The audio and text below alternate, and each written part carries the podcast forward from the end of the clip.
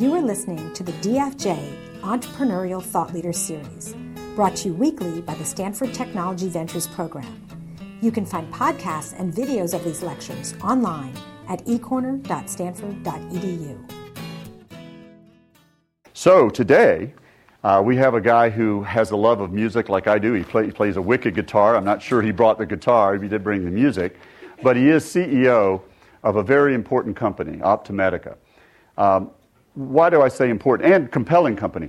It was founded by the chairman of the ophthalmology department here at the School of Medicine at Stanford University, Mark Blumenkranz. Mark sadly uh, cannot join us today because he's at a conference in Florida, being you know a, uh, professor and um, thought leader in the technologies and science of this. But he was uh, he and his board um, recruited this Mark uh, to join them as CEO um, from after a long history of being at uh, Alcorn and uh, Alcorn, Alcorn, Alcon, Alcon, excuse me, uh, tongue twister, Alcon, and um, you can see I'm not a, a medical science person myself, Alcon, but a long history. A, that's a major pharma company. So he came out from the south where he went to Auburn.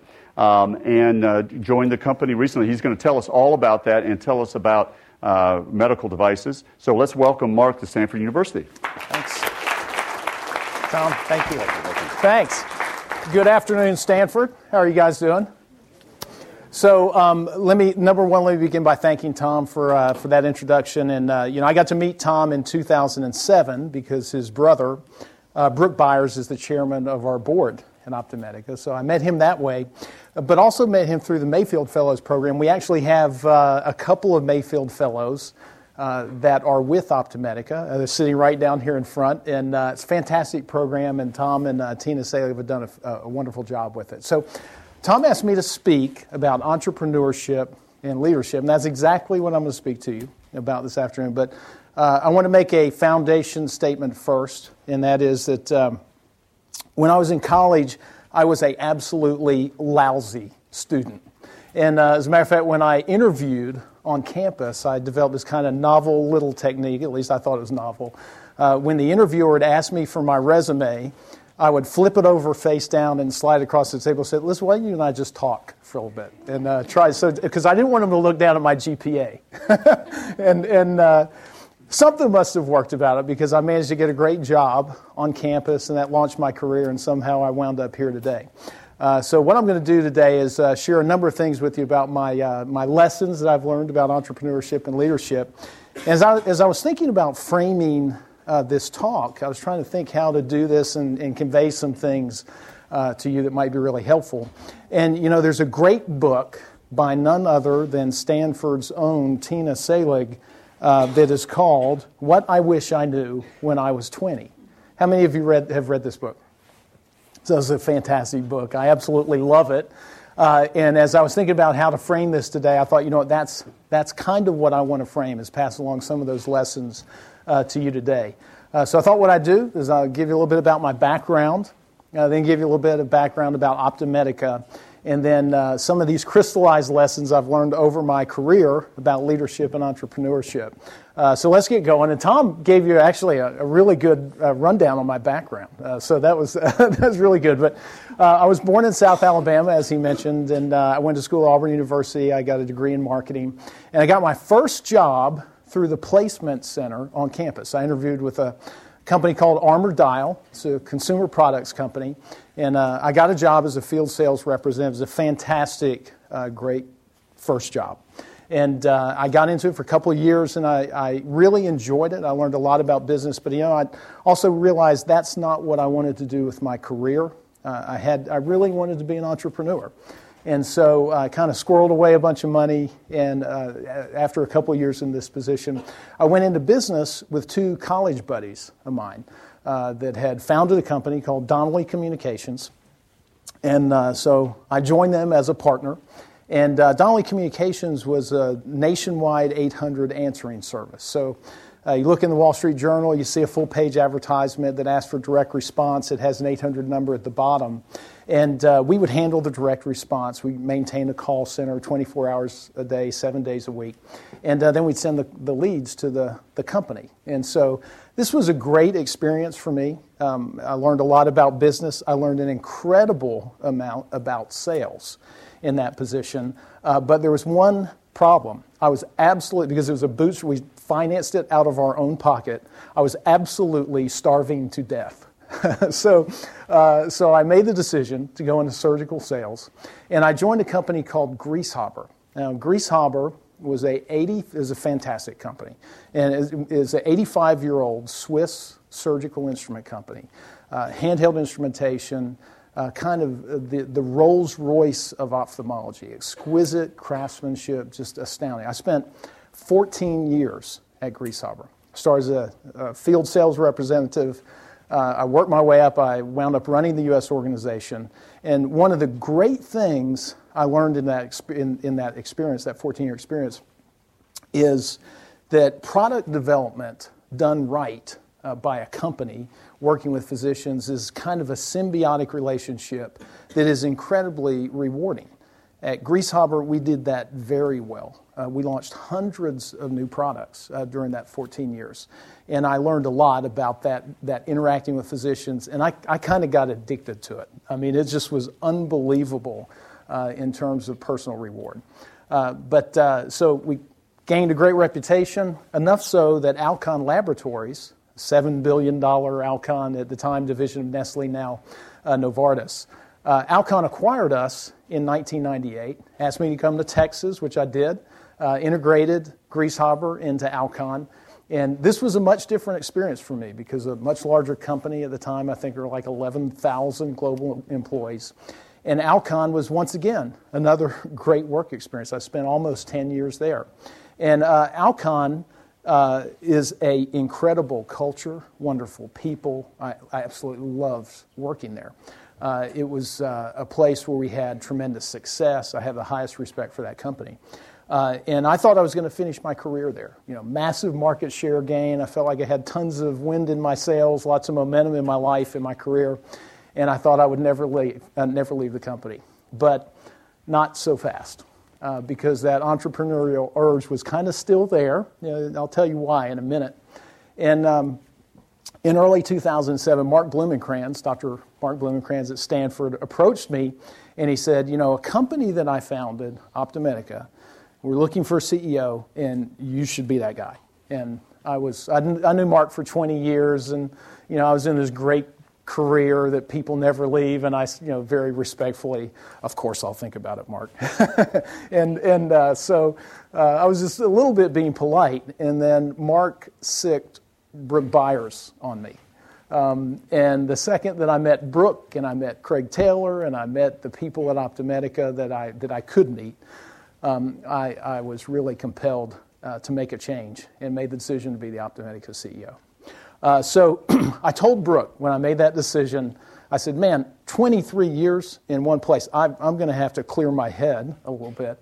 And the people here that know me know that I love cars and I'm kind of fanatic about it. And I said, so uh, when I make this transition, I'm, I am going to drive from Texas. I'm going to get in my car and I want to drive down Route 66. I want to drive from Texas to California, take three days, and clear my head. And, uh, and so I did. So June the 2nd, 2007, I started driving across the desert, kind of racing. Uh, I think 84 there was that was the, low, the slowest I went the whole time. Uh, but uh, uh, about halfway through the desert, you know, I, I found myself asking, what is making me do it? Why am I doing this? I mean, this was abs- felt like absolutely kind of crazy, you know, to, to leave such a great thing and do this. Well, there were a couple of reasons. Um, one is that element of being in medical devices, having breakthrough technology, uh, which I'm going to tell you about, was really compelling, and that was really exciting. OptiMedica's technology, the stuff that you could see at the time was really exciting. The stuff that was in the lab that was not ready to go yet was incredibly exciting breakthrough technology. So that was one. The chance to work with Brooke, work with uh, Craig, work with Mark Blumenkranz, Daniel Palanker, uh, people at Stanford, Uh, George Marcellino was really kind of the only guy at the time I knew in, in OptiMedica, excited about all them. But there was another piece, and this was kind of the tipping piece that um, as I was driving across, there were these haunting lessons in life, things that I'd experienced at a kind of early age that made me say, I've got to do this. And I'm going to share those with you in a second. But before I do, so I said the first thing was technology that I, you know, I had to uh, have that. So I'm going to share with you a little bit about OptiMedica, uh, what the company's all about. So OptiMedica was founded in 2004. Uh, and it was intended to address ophthalmology broadly. These are the founders, uh, five people. That's Mark Blumenkranz right there. Uh, and they intended to address retina, glaucoma, and cataract surgical instrumentation, femtosecond laser cataract sur- surgical instrumentation, a, a, category that had not even existed.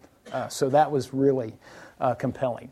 Um, the very first thing that we did at OptiMedica was license pattern scanning laser technology from Stanford. And that became Pascal, pattern scanning laser. And it's nothing short of a revolutionary treatment for diabetic retinopathy, uh, retinal, uh, retinal disease.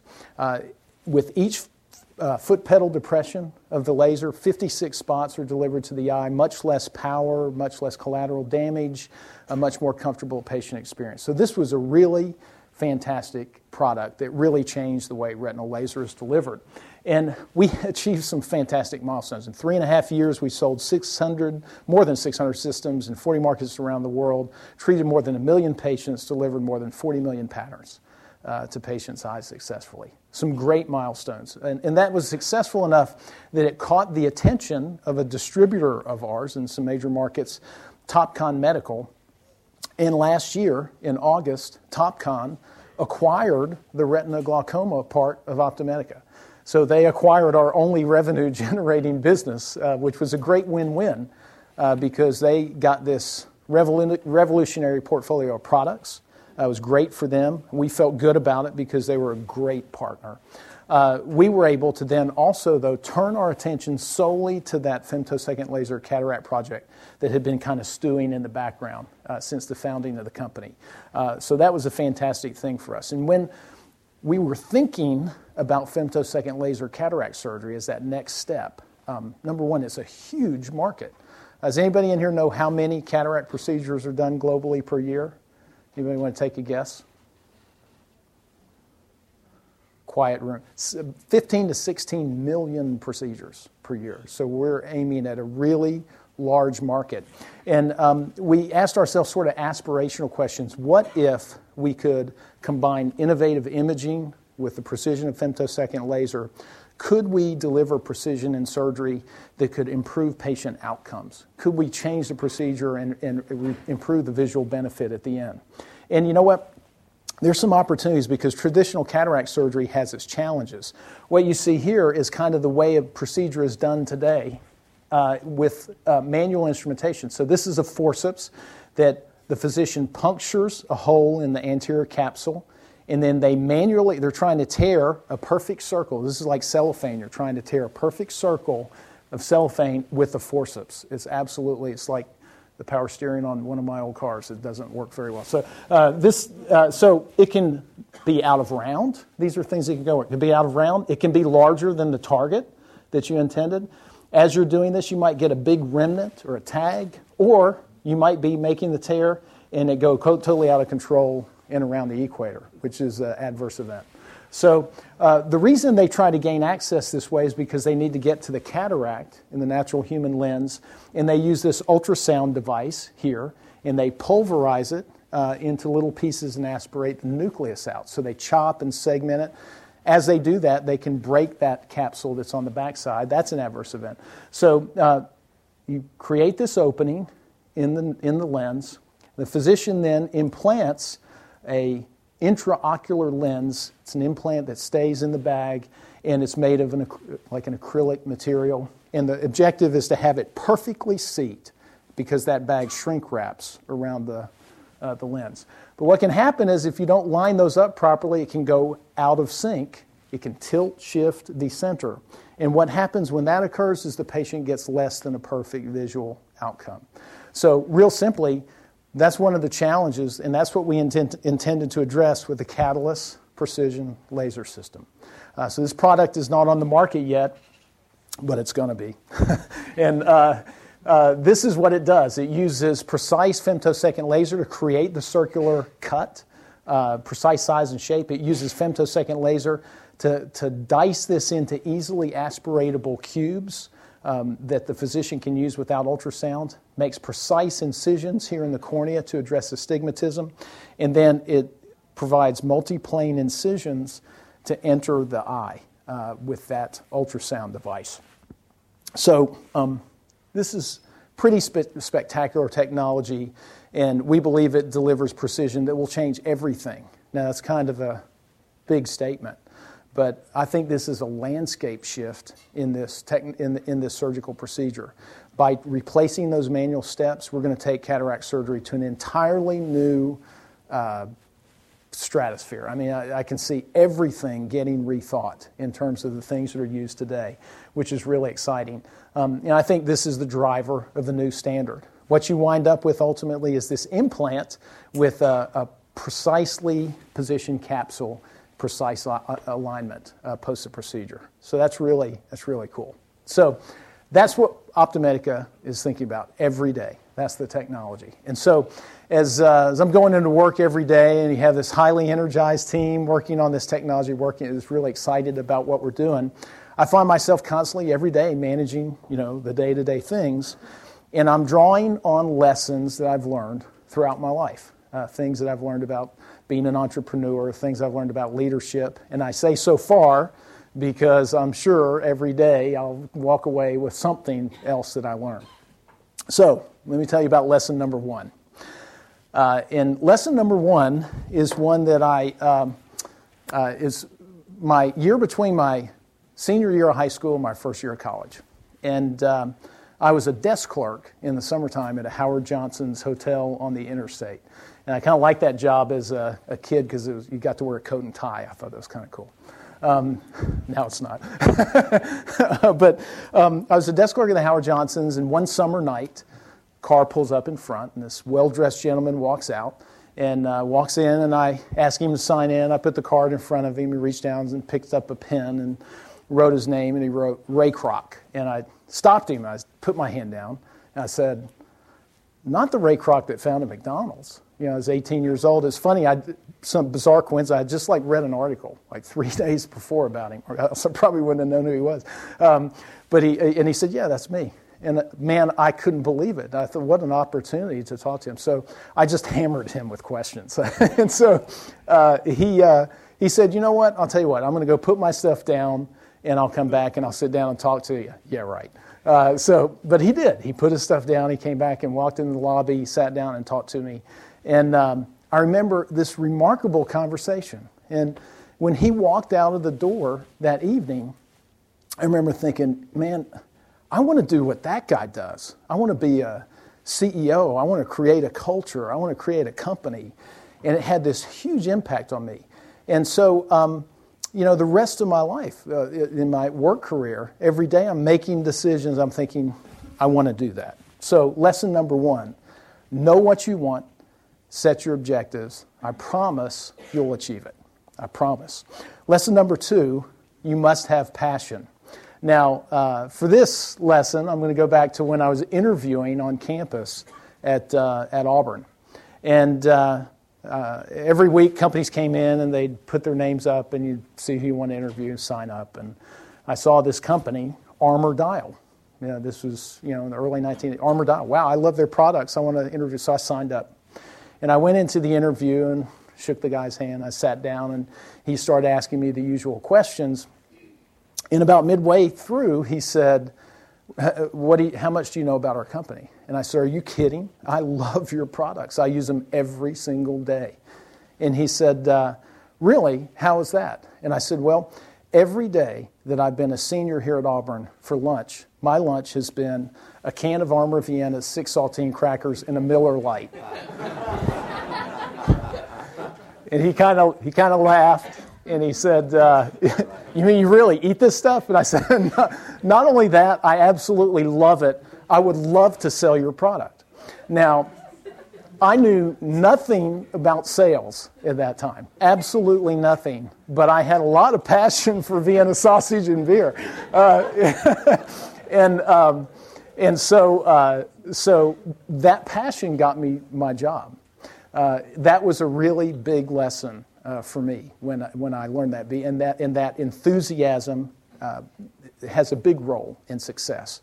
Technique, skill, yes. Enthusiasm plays a big role.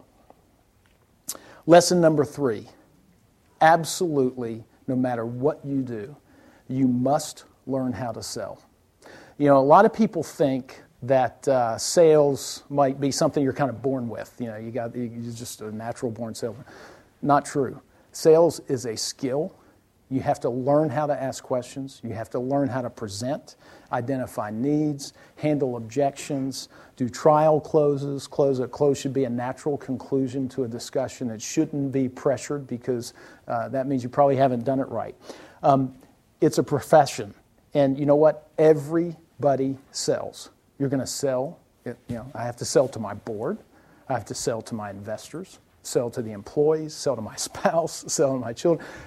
Everybody that you contact with in your lifetime, you're going to have to, to sell in some way. It's a great thing to learn. Now, this book, I'm just curious how many of you have ever seen this book, How to Master the Art of Selling? Uh, so we got a couple. I, when I put this up, I thought, man, I'm really old school. This was printed in 1980.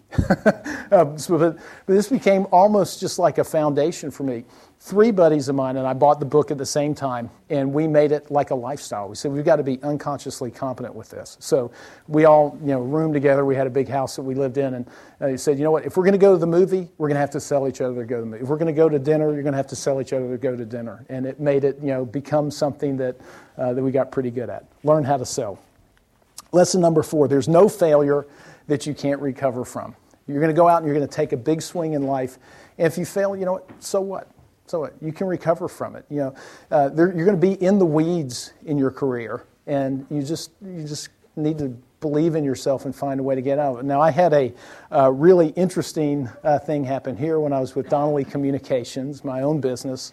I was up to my neck in debt. I didn't have a dime to my name. I, uh, every credit card maxed out.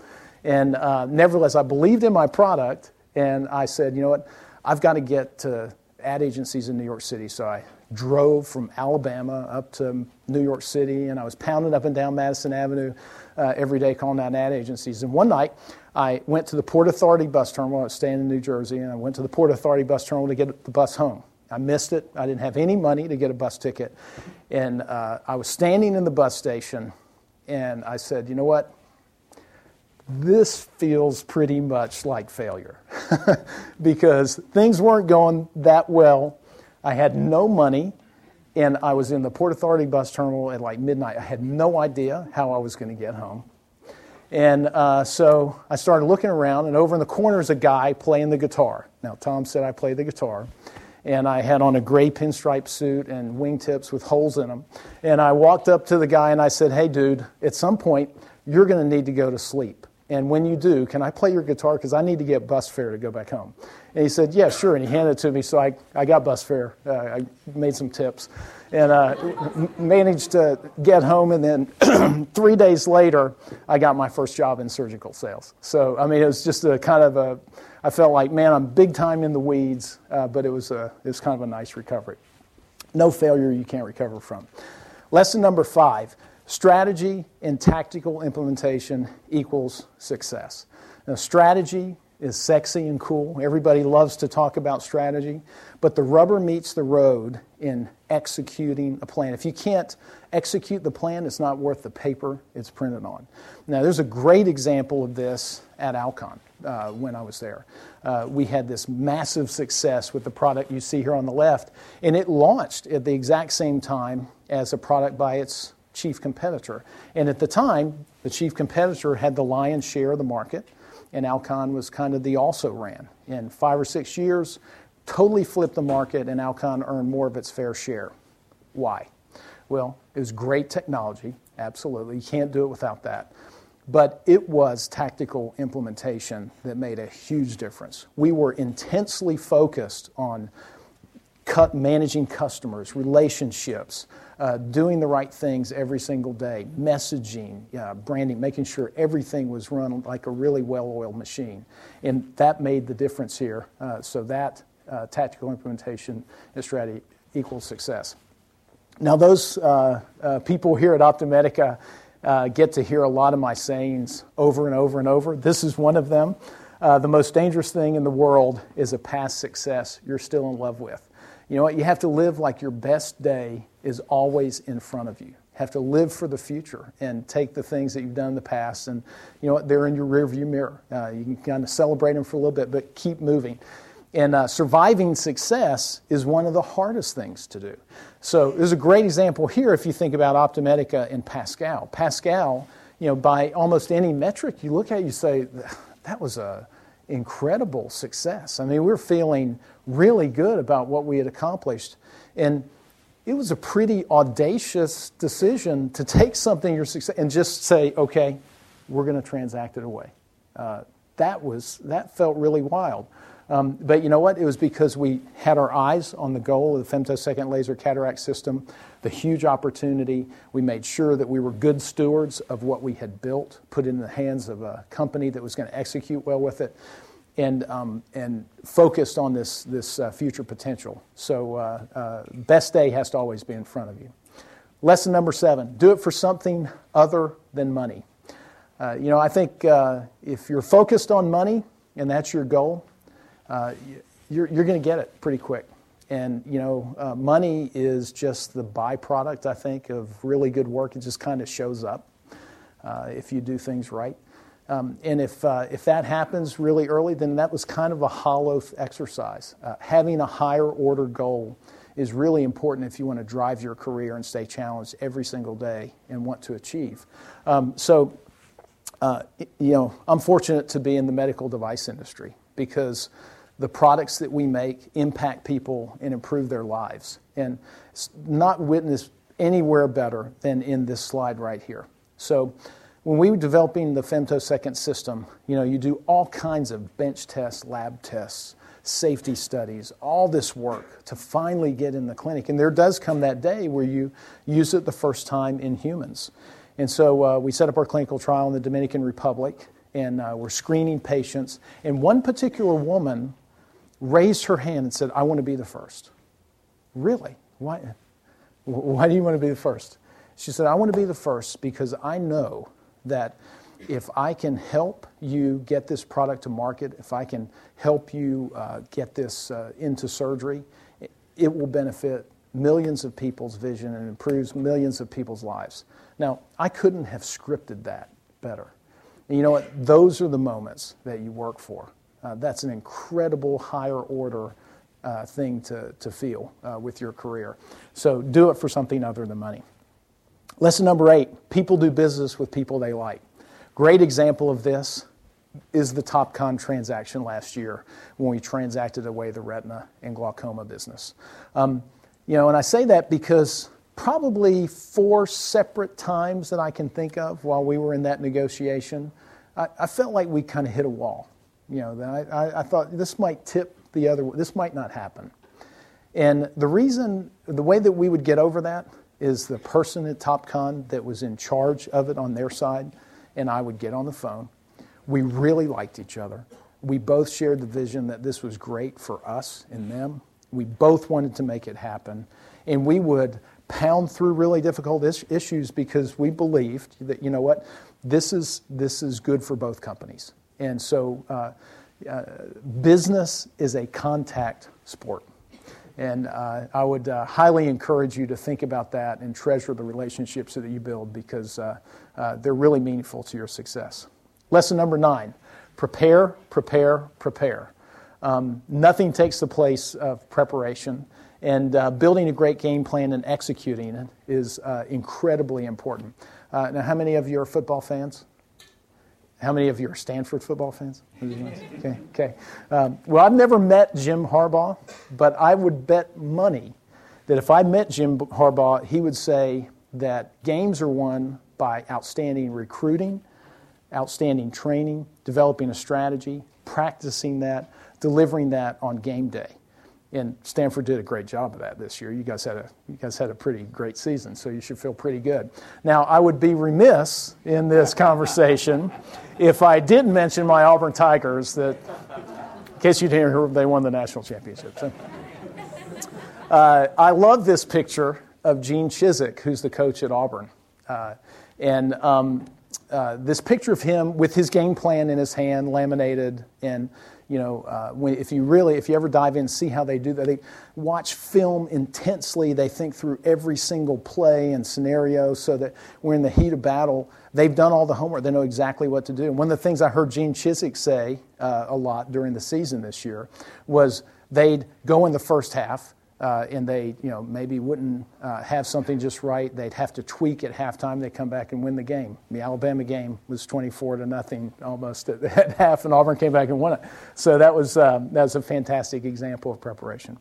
Um, lesson number 10: put the right people in the right seats. Now this is kind of my last lesson, uh, and I kind of did these a little bit in chronological order, but this is probably the single most important thing for you to think about as you launch in your career, making sure the right people are in the right seats.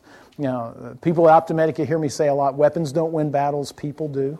Uh, if you don't have the right people in the right seat, you have to correct it. Uh, everybody on the team probably knows that they're not the right person in the right seat. And you know what? It goes further than you might naturally think. Uh, you know, it's natural when people hear this statement to think, oh, I need to make sure the people that work for me are the right people.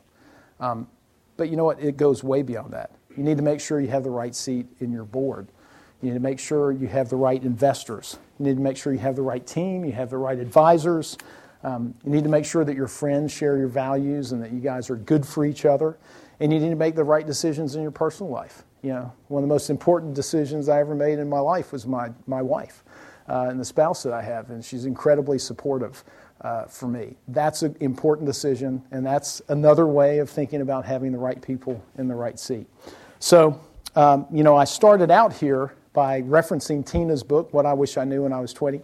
Uh, so, you know, maybe one day uh, something really cool happens. Maybe I write my own book, and I was kind of thinking what I would call it.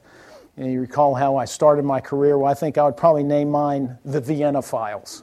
Uh, you know, people would think this is like a global business book. It's about Vienna sausage. so, uh, the subtitle, though, uh, you know, Tina has a really slick one, but mine would be 10 Lessons Learned During My Journey from a Tiny South Alabama Town to Becoming a Medical Device CEO in Silicon Valley. Where's Tina? Is she, she, oh, so, we, okay, yeah, so, yeah. So I, I, need a little help on the subtitle. That's why I'm a medical device CEO and not, not an author. Uh, but but uh, that's probably what it'd be. So now those are my 10 lessons, but I do, because I'm here at Stanford today, I do have one bonus lesson for you guys.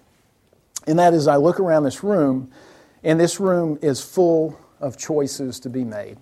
And uh, if you think about life and you think about as you go out in your career, every day when you wake up, you get to make a choice. You get to make a choice to work hard, to have a positive outlook, to stare things in the face and uh, not, not be daunted by them. Uh, that's a choice that you get to make. Success is a choice you make. It's a great book by Rick Pitino. I encourage you to pick it up and read it.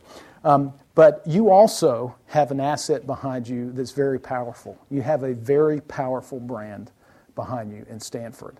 So leverage that brand, leverage your skills, leverage your knowledge, leverage every gift that you have, and go out and do something great with it.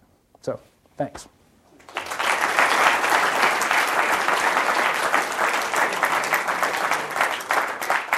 So I think we've uh, got some questions here, uh, and so so. I'll start with yes, the first one.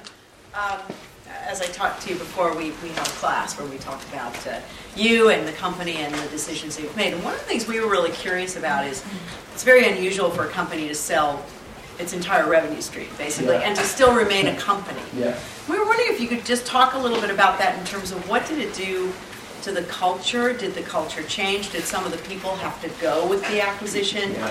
Where did the money go? Did yeah. you did you use that money to change out your investor pool or if you could just talk a little bit about what went on behind the scenes there and, and how you navigated that. that, that you, you, know, it's, so it's a, uh, let me repeat the question for those of you who uh, may not. First. So it's, it was a question about the transaction with Topcon.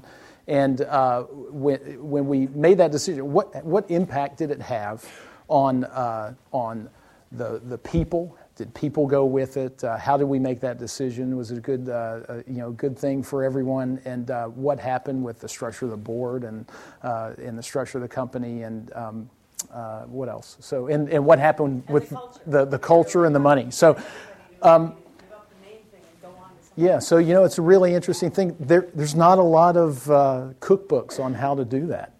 you know, to transact away your revenue stream, and so um, we felt a lot of times like we were sort of blazing some new ground.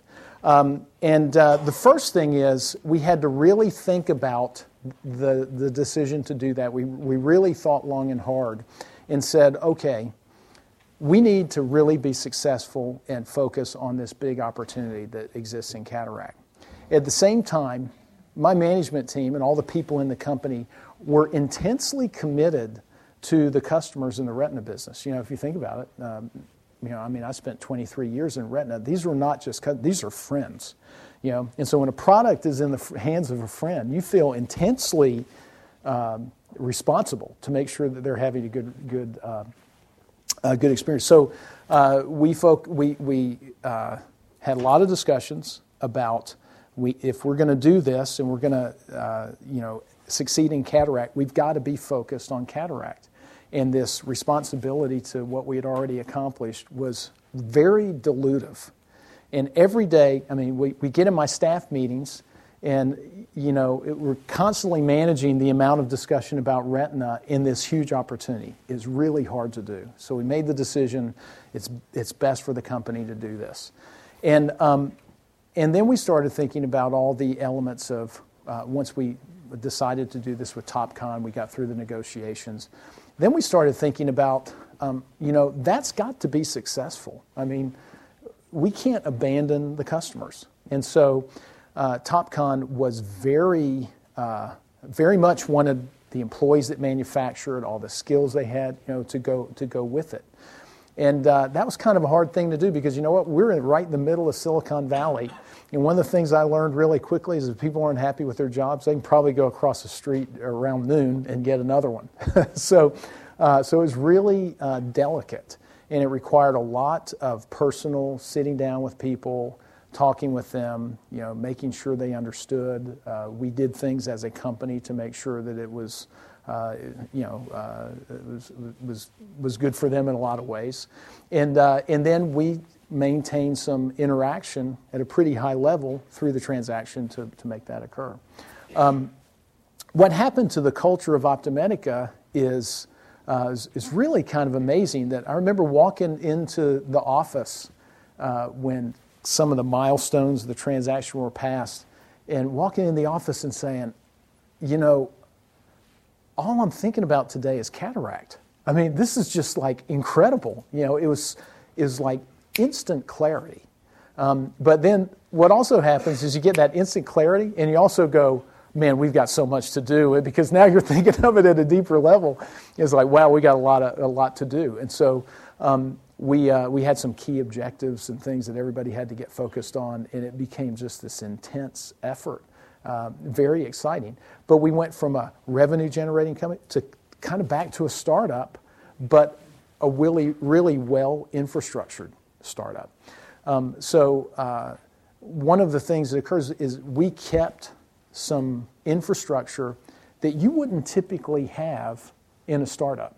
You know, we had some commercial infrastructure that maybe didn't match up with the rent, so we kept that. And you know, we're not gonna we're not gonna change that. I mean, those are great people we worked long and hard to get to. So uh, our board made a great commitment that we're gonna we're not going to play to just play in cataract. We're playing to win, and uh, so we kept that infrastructure. The money from the transaction, you know, our, our board said, we want you guys to succeed, um, and uh, and we want you to have everything that you need, and so it's you know, it stayed. And uh, it's really a remarkable thing. I mean, I, you know, I was talking with Brooke. I mean, he's had so many experiences, and he said, "Man, this is like a case study." Uh, I mean, it's it, and one of the things I'm, I'm really proudest of is that uh, the, the employees that went to TopCon, um, you know, we didn't, we didn't lose anybody. Uh, and that was remarkable. So it's pretty, pretty neat. Does that answer your? Yeah. Okay. Yeah. Cool. Yes. So this is a, a, lecture on entrepreneurship, and you talked a lot about entrepreneurial lessons. But you also said that in your job before coming to OptiMedica, that you were, you felt like you had made it, and you were there for 20 years. So and you were approached. So do you think if you weren't approached and kind of convinced that you would have made a kind of entrepreneurial jump? That, you know, that's a, that's a great question. And uh, I was just talking with somebody that I was trying to recruit yesterday, and I said, I, yeah, I was, I was kind of a little bit of a, you know, uh, job tree hugger of sorts, you know, that I, I loved what I was doing, and I, you know, uh, I do have this kind of, uh, you know, positive outlook, and I can always find the, uh, uh, the positive and stuff. And so I, um, even that said, though, uh, I knew that I needed to do something different because, you know, with the domestic retina business at Alcon, I mean, we'd grown to, you know, market share in like the 80 plus ballpark. And I was, I was kind of starting to, I mean, it was a wonderful experience, but I was like, today, you know, this year we're going to go from 84 to 86, okay? you know, I mean, that wasn't as challenging to me. So I was, I was getting a little bit bored. And, uh, and you know, that conversation with Ray Kroc, I know that, you know, it's just like, it's probably, you know, just a really short time when that had such an impact on me, and it was always nagging. So if you think, you think about uh, the thing where I went from Dial to Donnelly, you know, that was a big risk, that was entrepreneurial. Actually, Grieshaber was very entrepreneurial, it was a smaller company, you know, and then back to OptiMedica. Um, if, I, if, if I hadn't been approached, I think I would have probably within a year or two would have done it. But uh, I don't know that I'd ever have found such a perfect uh, opportunity. I mean, this was, this was spectacular. Somebody else? So I just have a question. In terms of like the company timeline, was um, the sale of Pascal like in the works before you were brought in as a CEO, or was that sort of something that you took a jump to? Uh, great question, and it was not even remotely considered. Uh, and uh, I'll, I'll, tell you, it was, is pretty interesting that uh, we reached the end of, I'm getting my, so we reached the end of 2009. You know, we're going through our strategic planning process, and, uh, you know, kind of one of the great things about OptiMedica is um, uh, we're like an innovation factory. I mean, I mean, uh, we have so many smart people that are so creative that when you kind of look at our pipeline, it's ridiculous. I mean, uh, you know, and so we're kind of at the end of the year and we're planning out our strategy. And It's like we can't we can't do all this, uh, you know, and but we want to. You know, this could be a company, and this could be a company, and this could be, and so um, we're thinking about that, and, and it was feeling really funny just letting stuff sit. And so in that strategic discussion at the end of 2009, we said, you know, we got to we got to do something different. We, we got to focus on cataract, and we made the decision in probably a couple of months. I mean, what, like, what went behind the decision of not just bringing on another team to, or making the business bigger and still retaining the Pascal? Uh, that's a that's an option, uh, but it, you know it would have been such a scaling, and we had you know. Um, the femtosecond laser cataract opportunity is so immediate and compelling uh, that that uh, as much as I think every one of us would like to do that. I'll, and I'll tell you, there was one there's one product in particular in the retina transaction. It was in the pipeline, and um, I'll say it was you know it was kind of absolutely you know deep in my heart. It's like I felt like it was my you know uh, you know my baby or something. It's the hardest thing in the world to not take that product to market. Um, but man, I promise you TopCon will do it, and it will be a grand slam. You know, and and I, am glad it's in their hands because those are great people, and they'll do a great job with it. Yeah. Yes. Uh, you mentioned uh, your first patient was in the Dominican Republic. Yes. Uh, would you care to mention why the Dominican Republic as opposed to, say, the United States of America? Yeah, ab- absolutely. So, so uh, the Dominican is a FDA approved site And uh, so we worked with their IRB, uh, their internal review board, and uh, gained access to it. We had a great uh, ability to work with a clinic down there that uh, the head of our medical advisory board uh, had trained him. It was a close relationship. It was secluded. I mean, were, because we have a, a, project that people would love to know a lot about. It's nice to be able to shroud it a little bit in secrecy, and so that was a, was a good reason for it. Yes. Um, as CEO, you've had to make like a lot of really difficult decisions. Uh-huh. Like, can you talk a little bit more about how you motivate the people to like stand behind you on all these tough, tough like decisions? Yeah, um, you know, there's. Uh, uh, that's a great question. And so, how uh, I think the, the the only way to motivate people to stand behind something is if they believe in it. Uh, and so, uh, you know, I try as much as I can to, uh, you know, to be very open about things that we're doing, why we're doing them, and uh, and you know, if somebody doesn't believe in something, I kind of take it, you know, as a responsibility. I, I kind of want to sit down with them as much as I can and uh, make sure that, that that I help them understand uh, the elements of it. I mean.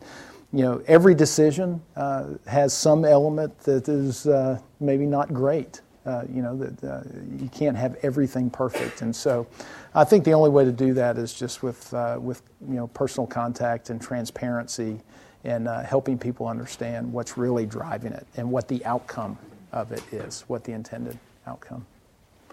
Uh, yes.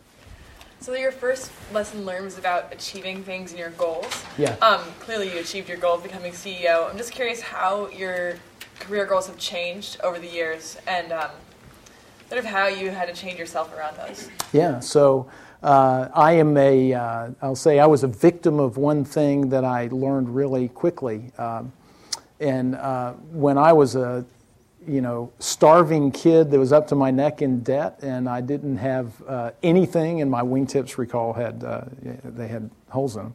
Um, there was a point that man, I was pretty focused on money, and I had a really interesting thing that um, like a lot of good salespeople or whatever, you know, uh, the way salespeople are.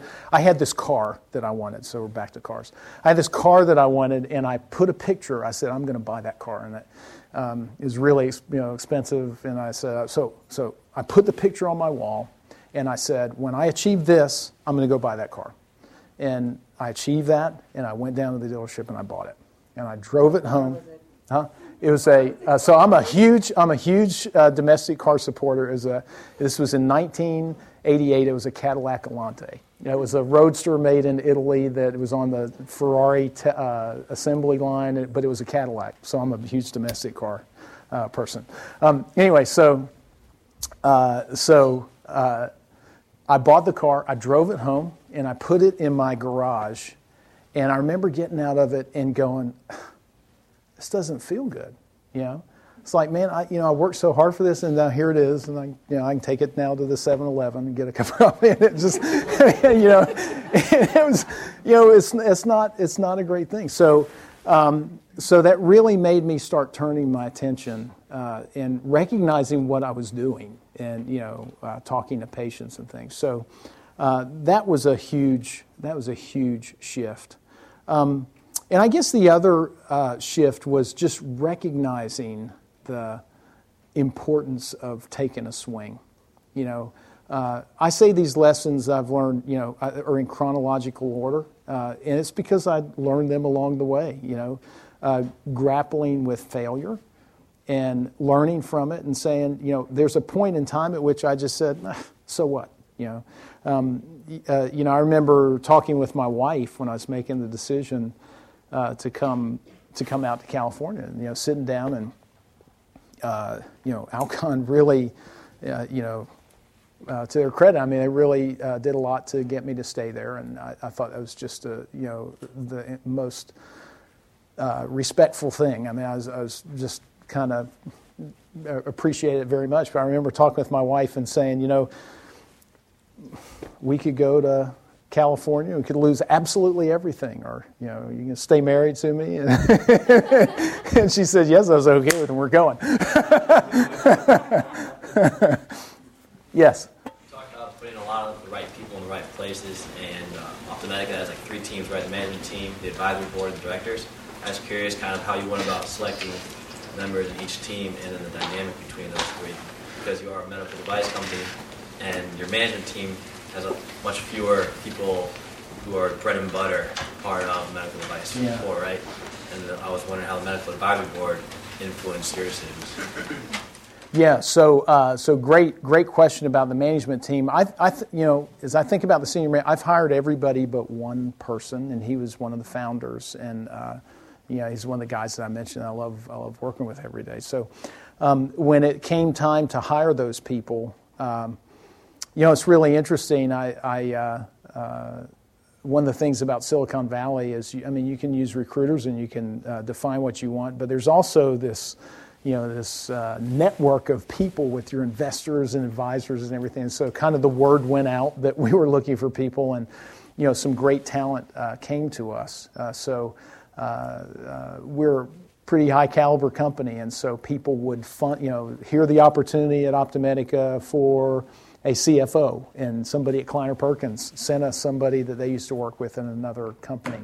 Um, and uh, you know, one thing about it, because I think this is really Im- important, is uh, the the um, the dynamic of the team is really important. You know, you don't want clone. It's like a it's like building a football team. You know, you want them to work well together, but you want different personalities and different points of view. And and uh, it's really incredible to me that in in when I sit down to interview, I, I kind of know in like five minutes. I, I mean, I know really fast if they're going to be the person. And there have been times that I've interviewed somebody and they just we've gone through a long uh, series of interviews and something comes out in the end. I'm like, you know, yeah, I knew that. Like right up front, something wasn't right. You know, uh, so so I think that dynamic is uh, is a critical part of it. Did I answer your question? Okay. Okay. Yes. The Ray Kroc story is quite inspiring, and based on that, it reminds me of the story of Edison when he first uncovered the lamp, uh, the light bulb, and the young reporter asked him, he said, Mr. Edison, that's phenomenal, that's incredible. You finally did it after you failed a thousand times. And he just calmly looked at him and he said, young man, I did not fail a thousand times. I just found a thousand different ways that it did not work. It didn't work. Yeah. Talk about failure. Yeah. It's just in a way to look at it. Yeah, absolutely. I've heard that story. I think it's a really cool story. Uh, I just thought about it again. thank you. Anybody else? Uh, questions? Yes. Um, obviously, I mean, you have great business talent and all of those things, else you wouldn't be where you are now. But do you think, like, you were born, like, with that skill set, or you were born to go into business to become a professional CEO? Or do you think that de- developed along the way? Um, if you ask my two older brothers, they'd say absolutely not. but uh, but um, so uh, I I felt like I was born. I, I always felt like I was uh, born with a desire to do something that made a difference. Uh, you know, and you know maybe that's one of the things that's been a driver is. Um, you know, there are times where I didn't feel like I was able to leave a thumbprint on something, and those times started making me get bored.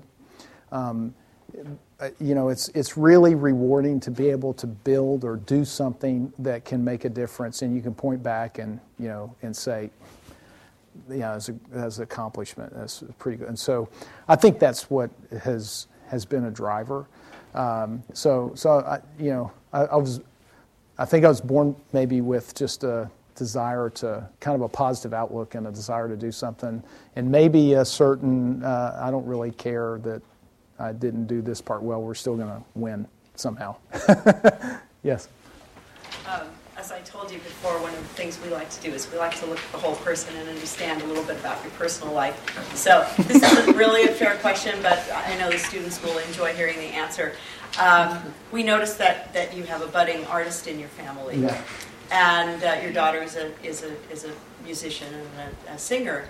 And we're just wondering, taking everything you've learned as an entrepreneur, are you helping your daughter with her career, and what are you learning about that industry as opposed to this industry? Man, Can you you- take yeah. lessons and apply them there? Yeah, ab- absolutely. And uh, so uh, that my, my so I feel like a lucky parent. I've got my daughter like that. And I've got my son as a really uh, kind of gifted athlete. You know that I go watch practice football and everything. But so my so my daughter uh, uh, is a singer, and uh, because I play the guitar, um, I'm really interested in it.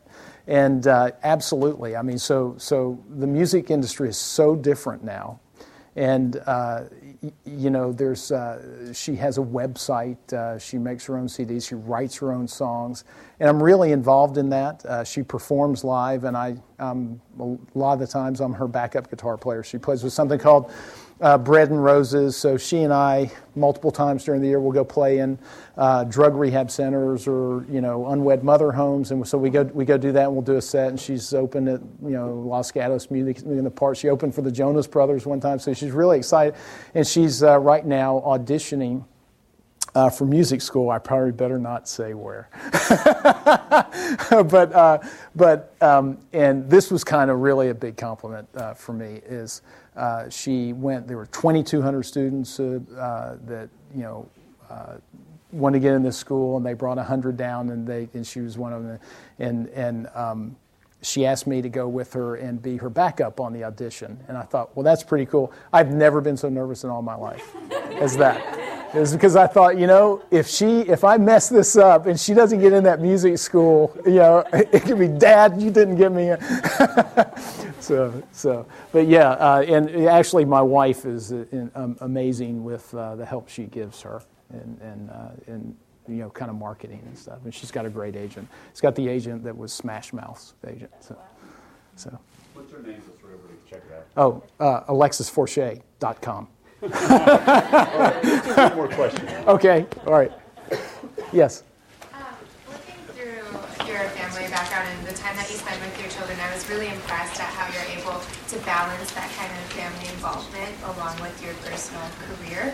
And um, I just want to know, like, what challenges did you face in having to balance that, and how do you manage to do both so well? Um, you know, I hope I do it well. I try. Uh, you know, but um, so first, you just I think you have to make the decision to do that. Uh, you know, so so for example, when uh, when it hits foot, uh, used to be I can't, right now because they closed the practices, but used to be when it hit football season, it was my son's uh, football practice. Every day, I would just say, you know what, I'm going to finish up work in time to go watch his practice, you know, and go to his games, and uh, because you know what. I've got one son, and it's gonna, you know, and I'm not gonna miss any minute that I can, you know. So that becomes a decision that you have to make, and uh, you know, as long, so that means I have to get up at five o'clock in the morning and start doing email then. know, so you just make those choices and then try and manage your schedule around it. Is as much as I want to do it, you know, as much as I try, there's still plenty that you miss, but those are, uh, I remember there was uh, an instance uh, in our family where uh, we lost one of our relatives, and I remember at that moment uh, thinking uh, that, that if my kids come to me and say, hey, Dad, you want to toss the football? I'm saying, go put your shoes on. You know, if, I, if I'm working and something, I'm going to take the time because you don't get that back. So. Thank you. Thanks. Round of applause. Thank you. You have been listening to the Draper Fisher Jurvetson Entrepreneurial Thought Leader Series, brought to you weekly by the Stanford Technology Ventures Program. You can find additional podcasts and videos of these lectures online at ecorner.stanford.edu.